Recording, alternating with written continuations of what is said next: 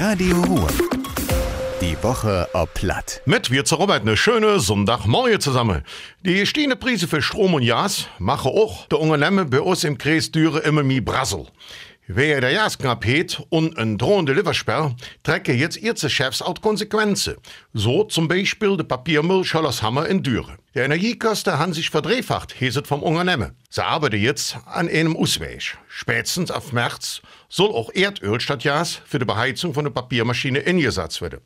Dadurch sinkt der Gasverbrauch um 30 Prozent. Die Bauern entlang der Ruhr machen sich Sorgen wegen ihrer Zuckerknolle. In der letzten Woche sind die Pflanzen wegen dem Trübewetter nicht gut gewachsen, hieß es vom Kreis Bauernverlauf. Der Zuckerfabrik Jülich plant even Mitte September mit der Knollbaukampagne loszulegen. Freuen können sich die Bauern even über ein Jode Getreideblöck. Wie der Hitz sind Joderträge erzielt wurde und es kann früher als sonst geerntet werden, so der Kreis Bauerschaft wegen. Der Feuerwehr in Aldenhofen spart künftig Energie und Geld.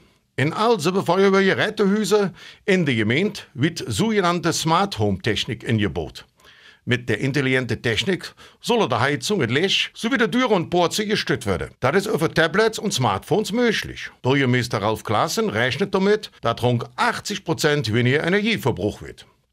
Das heiße und drüber Wetter der letzten Woche und Monat mit viel Gewässer bei uns im Kreis zu schaffen.